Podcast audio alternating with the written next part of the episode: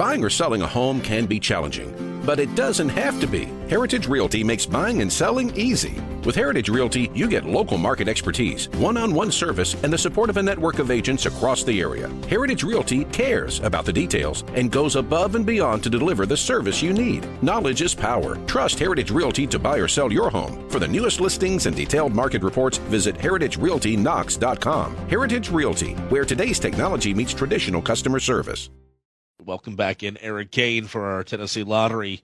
Beg your pardon, I misspoke. Pools by Heritage fall practice report. I, I just I wear so many hats, man. It's easy to do that. Look, man, we got a lot of moving plates here during the morning show. You got to make sure you get it right the first time. Pools by Heritage. They bring you the fall practice report.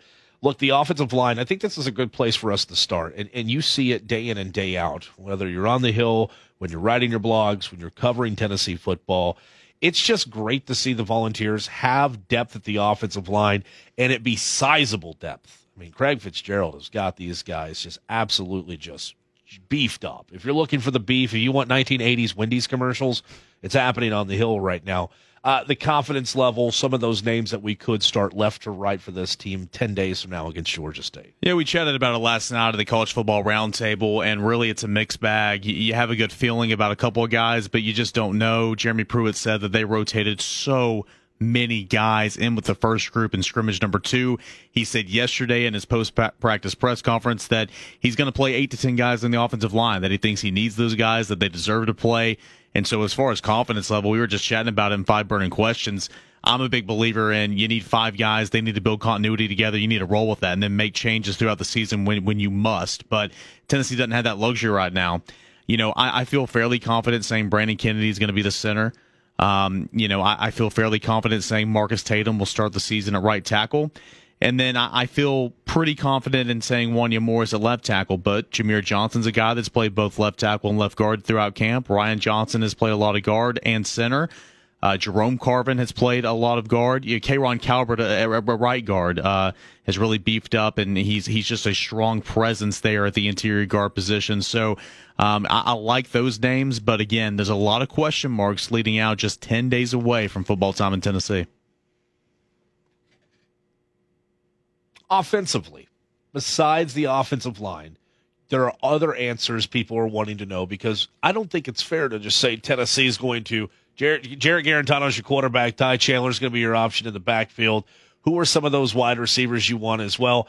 I mean, there's got to be something that also concerns you offensively. It just can't be an open and shut case offensively for Tennessee. Well, I think the backup quarterback uh, battle has been a, an ongoing theme throughout camp. You know, you're you're fine with Jerry Guarantano; he's had a consistent camp. But you know, if, a helmet pops off, if for you know some reason, you know, you don't want to you don't want to say it, but if Guarantano goes down, you have guys that have never taken a snap in college. So getting those guys, Brian Maurer, JT Shrout, up to speed has been critical.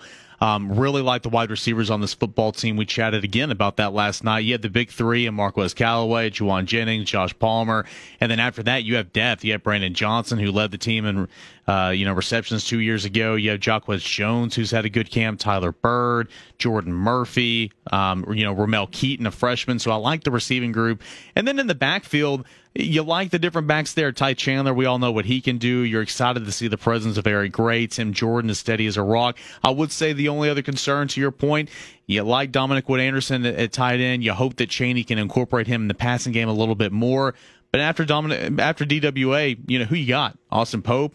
Got a couple of, uh, you know, you got Austin Craig. Got a couple of freshmen at tight ends. Who's going to play H back? Who's going to be that second tight end and double tights? that is a question I think Tennessee needs to answer before August 31st. Is it time for Tennessee to move on from Aubrey Solomon? No, I wouldn't say just yet. Again, he's been practicing. You know, he's been splitting reps just like he has all camp long, and he'll continue to do that. Jeremy Pruitt said, you know, really until they get in game week, all the way up to next Tuesday or Wednesday, is when he would have to set him back and start getting other guys some reps. But until the NCAA comes out and says you're not eligible, you know, if it's anytime before what Jeremy Pruitt said, I think you still act like he's your starting defensive end, your starting defensive lineman, and you roll with it. Again, there's going to be a lot of guys that play. A lot of guys have rotated in, and so uh, you know I, I, don't think it's a big deal right now. Uh, he still needs to act like he's playing. All right, what's coming up this week for Tennessee football? This is the final week without Tennessee football. Actual regular season games. This is the clean week. Next week is going to be game week, and this is when people start getting amped up for Tennessee football. It's kind of crazy, man. You know, we'll be we'll be previewing Georgia. We'll be in game week as well. We'll be previewing Georgia State next week, and uh, it'll be exciting times there. Some uh, Tennessee football players will meet with the media today at twelve thirty. We'll have video, audio, comments uh, all over Twitter and at Sports Radio WNML.com. They'll be back out on the practice field this afternoon at three thirty. Assistant coaches will meet with us tomorrow at noon. Again, back out on the practice field at 3:30 and on throughout the weekend until game week preparation does begin. And of course, this UT football practice report is brought to you by Pools by Heritage. Get your pool started now from design to construction to maintenance. One call does it all. Call Pools by Heritage at 947 7527 or visit online at poolsbyheritage.com.